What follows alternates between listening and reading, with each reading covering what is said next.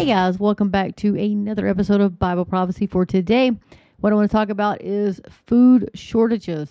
They are coming, they are coming quickly. So, you've heard me saying this for months and months and months and months and months. I've been saying, hey, go get you some food. You better stock up on some food. You better get you some food. Well, I'm saying it again. You better get you some food. Listen, folks, um, there's a food shortage that's coming, and man, it's going to be bad. It's going to be bad. I think of like biblical proportions is what I'm thinking. If you remember back in Egypt, I just got the reading um, Genesis going into um, Exodus. Now, if you remember, there was the seven years of famine and the seven years of good, right? And Joseph put all the grain and blah, blah, blah. And then I think about China stockpiling all the grain, like 60% of the world's grain supply China has stockpiled. I'm like, hmm, kind of makes you wonder what's really going on, folks. Whew, it's coming. I want to read this article. Uh, this is at uh, prophecynewswatch.com, um, and this is um, Farming Insider warns coming food shortages are worse than what we are being told. Of course, they are really they don't tell us the truth. When was the last time they told you the truth? I'll let you think on that. We could be here for a while. But anyway, this is by Michael Snyder. It was originally posted on End of the American Dream. And so the information he says that I'm about to share with you is extremely alarming, but I have always endeavored to sh- never sugarcoat things for my readers. Right now, there are shortages of certain items in grocery stores across the United States, and food supplies have gotten very tight all over the globe. Just listen to this quick report from CNN. Empty shelves at grocery stores, like the early days of the pandemic. The sales, it's ridiculous.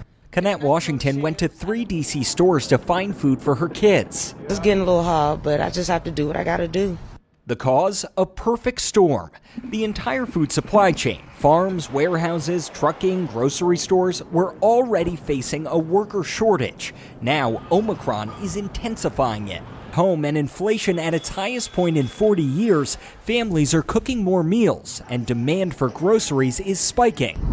Now, throw in winter weather. This blast in the Northeast shut down I 95 in Virginia, a critical trucking route, for more than a day, leaving stores across the region with little inventory. According to this farmer, dramatically increased cost of fertilizer or for fertilizer will make it impossible for many farmers to profitably plant corn this year. Uh, the following uh, is an excerpt from an email that he recently sent me. He goes, quote, things for 2022 are interesting and scary. Input costs for things like fertilizer, liquid nitrogen, and seeds are like triple and quadruple the old process. It will not be profitable to plant this year. Let me repeat the econ- economics will not work. Our plan is to drop about 700 acres of corn off and convert to soybeans. They use less fertilizer, and we also have chicken manure from that operation. But he goes, guess what? Everybody, of course, has that same plan to go that same route to do soybeans instead of corn. But you need to think about this, folks. Most of uh, the cattle, I mean, corn is in everything. Corn is in everything in the United States. Pick up a pick up a canned food, you read the ingredients, and corn is somewhere in there in some form or fashion. I mean, think about it. It is. I mean, I mean that's what they feed like uh, the feedlots. I mean, think about it. And so he continues. He says, "Guess what? We're not the only ones that have those same plans. Already, there's a shortage of soybean seeds, so we will see how that will work out." He said, the way I see it, there will be a major grain shortage later in the year, especially with corn. I mean, we are we are small with that. He said, but what about these people in the Midwest who have like ten thousand acres of corn? He goes, this is not going to be good. Uh, and he goes, of course, guy said, once I got that email, he goes, I sent him another one back asking some more questions. And so the guy responded and he said, as for the farming, I see it getting bad. Things like fertilizer and liquid nitrogen have tripled and quadrupled in price. Yes, commodity prices are up, but that certainly won't cover the cost, increased input costs. He goes, we are in North Carolina, so while certainly not like the Midwest, we still grow grain. The Midwest, of course, will have these same higher input costs as well. He goes, corn, for example, takes about 600 pounds of fertilizer per acre plus 50 gallons of liquid nitrogen. Times that by many acres, and that's a lot of money. Soybeans take much less. The plan for us and most others around here is to drastically cut corn acres and switch to soybeans. Problem is, there is apparently a soybean seed shortage because others have this plan as well. We were lucky enough to pre buy enough to do it. However, most people, especially younger farmers or farmers, uh, where that is all they do, probably don't have the money to front like that. He continues, the way I see it, a corn shortage will come. I guess there could possibly be a glut of soybeans, but remember, that could depend on the seed being available. I guess there are other alternatives, maybe milo, oats, or barley. Of course, the corn market is much larger. Think animal feed and ethanol. I mean, for animals, soybeans are used to, but it's a mix. He says, what what happens to the animal producers who depend on reasonably priced corn? I just don't see how this can end well. He continues, I mean, even if we end up with plenty of soybeans, even a glut, then you have a busted market for that. I don't know. There just isn't much history to base any of this on. I just see it hurting both grain farmers and animal farmers and also translating to more shortages and price increases for consumers who buy the end product. He goes, I was stunned at first when I read all that. He goes, corn is one of the foundational pillars of our food supply. If you go to the grocery store, like I was saying, he goes and start reading through the ingredients of various products. You'll quickly discover that corn isn't just about everything in one form or another. So, what is our country going to look like if a severe corn shortage actually happens? He goes, I don't even want to think about it. He goes, of course, uh, fertilizer prices are now just going through the roof here in the United States and South Africa. Higher fertilizer prices are going to dramatically affect the coffee production. That's getting close to home. I could probably do without corn and any corn products, but cannot do without my coffee. But there's a lady, uh, Christina uh, de Valle, um, who comes from a long line of coffee growers in Brazil, is this year pay- paying three times what she paid last year for the fertilizer she needs. She goes, coupled with the recent drought that hit her crop hard, it means that uh, she's like 75. It says will produce a fraction of her brand of coffee, uh, some of which is exported. There is also a shortage of fertilizer. This year you pay, then you put your name on a waiting list, and the supplier delivers it when he has it, she said. If you love to drink coffee in the morning, you will soon be paying much more for that privilege. Over in Africa, fertilizer prices could result in 30 million metric tons less food produced. Listen to that, folks. 30 million metric tons. You know how much that is? That's enough food that feeds 100 million people. That's a lot to be cut. So fertilizer demand in sub sub-Saharan Africa could fall 30% in 2022, according to the International Fertilizer Development Center, a global nonprofit organization that would translate to 30 million metric tons less food produced, which the center says is equivalent to food needs of 100 million people. Lower fertilizer use will inevitably weigh on food production and quality, affecting food availability, rural incomes, and the livelihoods of the poor, said Joseph Schmidhuber, uh, Deputy Director of the United Nations Food and Agriculture Organization's Trade and Markets Division. Where in the world are we going to get enough food to replace, quote, the food needs of 100 million people, unquote, question mark. This is beyond serious, the article continues. Basically, the stage is being set for the sort of historic global crisis that I have been relentlessly warning about. Many Americans had assumed that even if the rest of the world was suffering, that we would be immune. But now there are widespread shortages all over the nation, and Wall Street Journal just published an article entitled, quote, U.S. food supply is under pressure from plants to store shelves. This is really happening, folks. In Washington, D.C., residents are being instructed to, quote, just buy what you need and leave some for the others. Unquote. Quote, if you're hitting the grocery store to prepare for winter weather, please just buy what you need and leave some for others. You may have noticed empty shelves in some stores due to national supply chain issues, but there's no need to buy more than you normally would. Unquote. That's a lie, folks. That's a lie. That's what they're going to tell you. They're going to tell you that. Remember China welding doors, the people in there. Remember um you know the beginning of our CV19, you guys remember empty shelves, you couldn't get food, you know. Think about it, folks. And that was like what, 2 weeks? Think about it. It's a very touchy subject. I mean, it could just like that, our supply chain could just, and it's already already um, very fragile as it is right now. We're already not being able to get food. There's a lot of places that if you notice that you used to buy a certain product, you can't even get that product anymore. They've actually removed the product from their inventory because they can't get it. Uh, the manufacturer that used to make that product is no longer making that product anymore because the cost associated with everything. I can tell you right now, I buy from a local uh, farmer. I get my my ground beef and my pork and steak and all that from a local farmer. And uh, he sent out the email out last week that we're now paying a dollar fifty to two dollars per pound more than what we paid last month because his costs have gone up from the butcher. So think about that, folks. Uh, it's happening. That's like local, you know, local, local here where I'm from. Um, you know, so telling you. So anyway, it says uh, this article continues. What would have been unimaginable just a few years ago is now making headlines on a daily basis. Of course, it isn't just our food supply that is under threat. As Victor Davis Hanson has aptly noted, our country is now in the process of undergoing a systems collapse. In modern times, as in ancient Rome, several nations have suffered a systems collapse. The term describes the sudden inability of once prosperous populations to continue with what had ensured the good life as they knew it.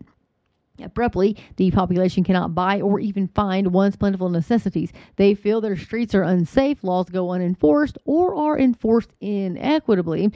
Every day things stop working. The government turns from reliable to capricious, if not hostile. Uh, a lot of people are going to be caught off guard by the pace of change. Things are shifting so rapidly that it's really hard to keep up with. It is really cu- keep up with it all unless you are paying very close attention. Now, that you have been exposed to the information in this article, please don't go back to sleep. This is not a drill. We really are heading into a nightmare scenario, and I strongly urge you to act accordingly. This was originally published in at the end of The American Dream. It is reposted with permission. You can find it on prophecynewswatch.com by Michael Snyder uh, at the end of The American Dream if you want to find the original. Guys, this is not a drill. This is not a dream. I wish it was, but it is not a dream. This is really happening.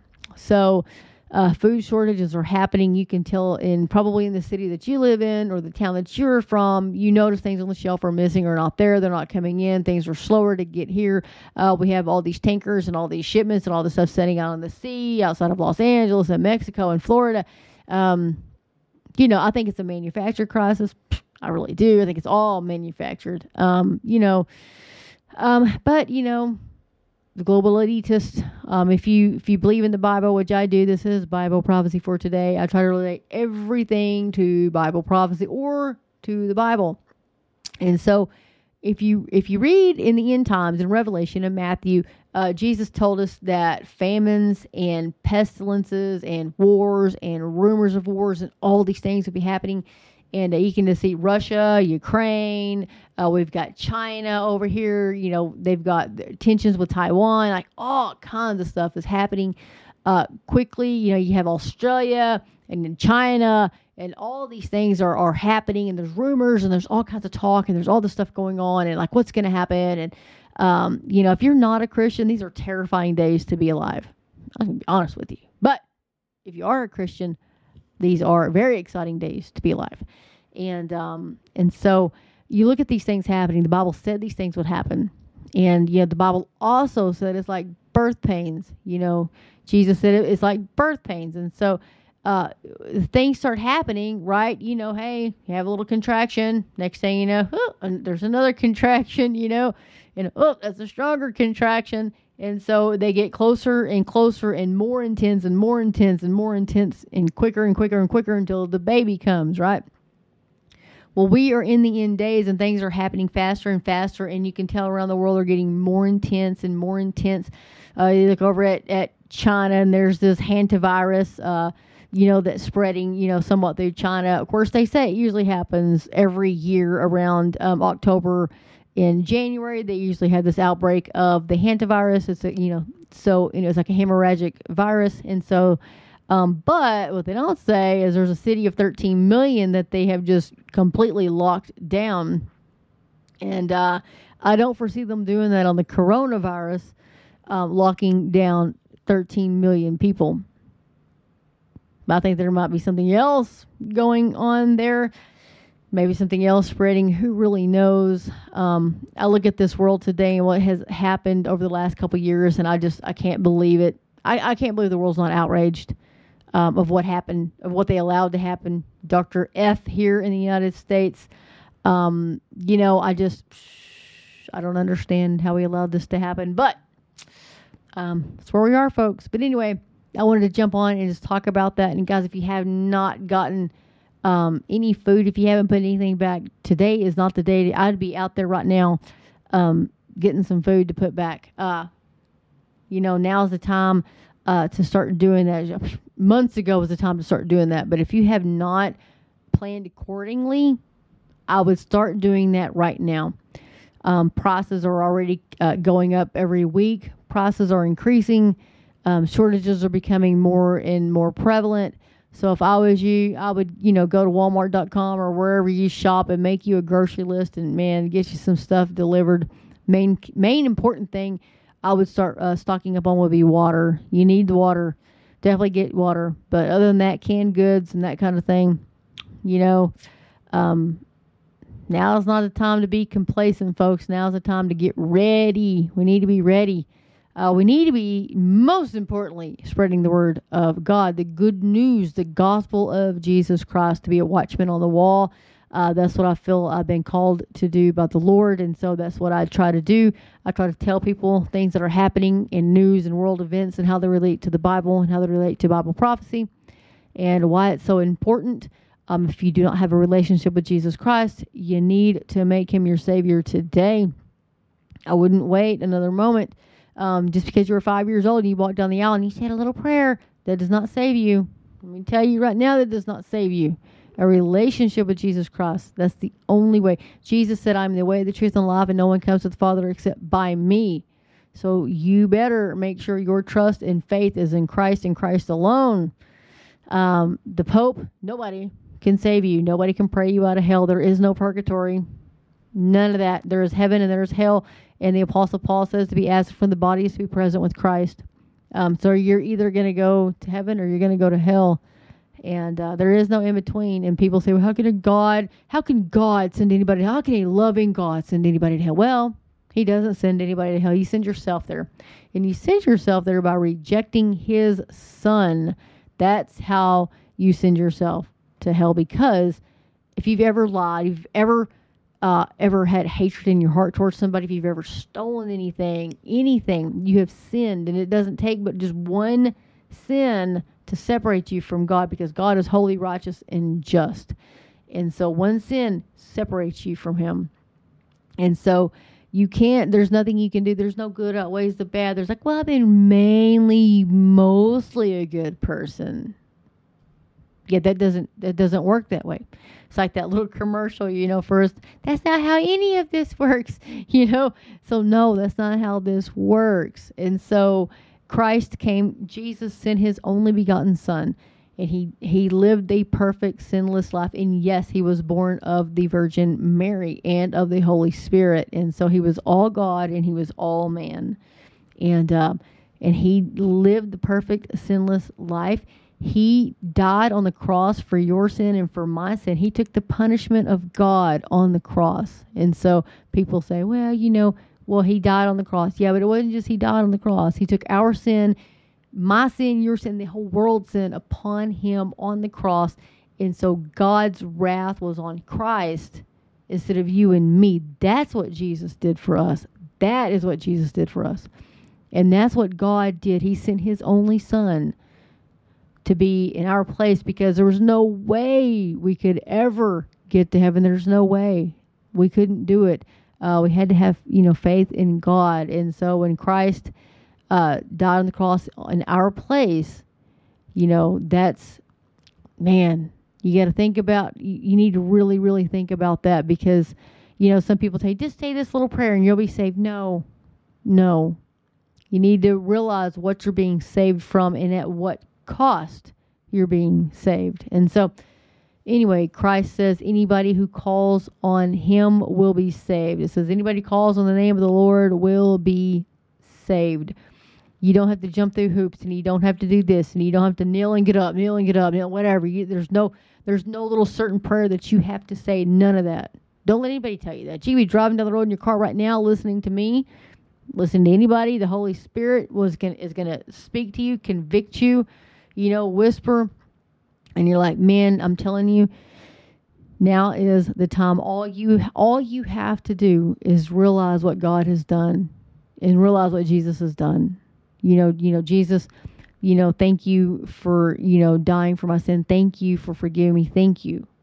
All you have to do is say, Lord Jesus, please forgive me of my sin. Please forgive me. Please be the Lord of my life. And He will. He says, as far as the east is from the west, He has forgotten your sin. Remember that. There's nothing you have done that is too bad that God will not forgive you, that Jesus can't forgive you. Nothing. There is no sin that you have committed that Jesus Christ will not forgive you for. Remember that. What I'm a fundamental Baptist.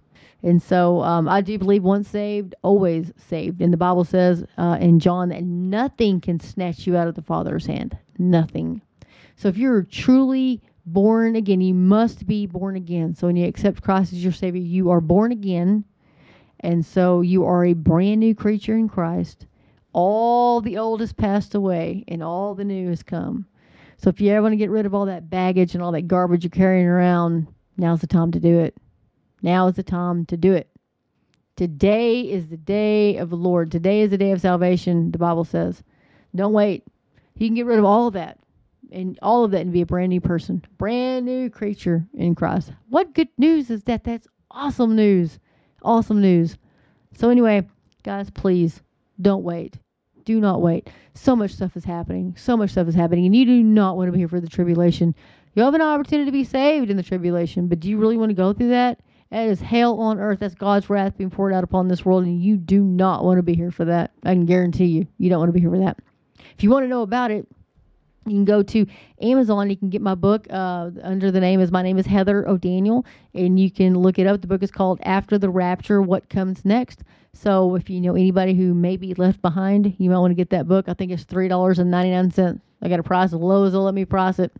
So go out and get that book, and um, you know give that to a loved one and read it for yourself. It's all biblically based. It's all literally, I'd say, eighty percent of it is scripture, and so it is it outlines the steps of what's going to happen once we're once the church is raptured, and then those who are left behind. It gives you a straight uh, outline of what's going to happen based right straight out of the Bible. So anyway, with that, folks, I'm going to get out of here, and uh, I sure do appreciate you guys listening to me. And um, you know, times are short, days are short, and uh, we are looking for the Lord. We're not looking for the Antichrist. We're looking for Jesus Christ, because the Bible says there's a restraining force and uh, that's what the Holy Spirit is, is a restraining force. And then once we are taken out, which is the church, the whole the whole uh, Christian church, the born again believers, you know, we have the Holy Spirit residing in us, and so once we are taken out of this world, then the Bible says that lawless man, that man of lawlessness, will be revealed. So we are the restraining force. Praise the Lord. So. uh that guys i'm really gonna get off of here now anyway like i always say get in the word of god and let the word of god get into you. Uh, maranatha lord jesus maranatha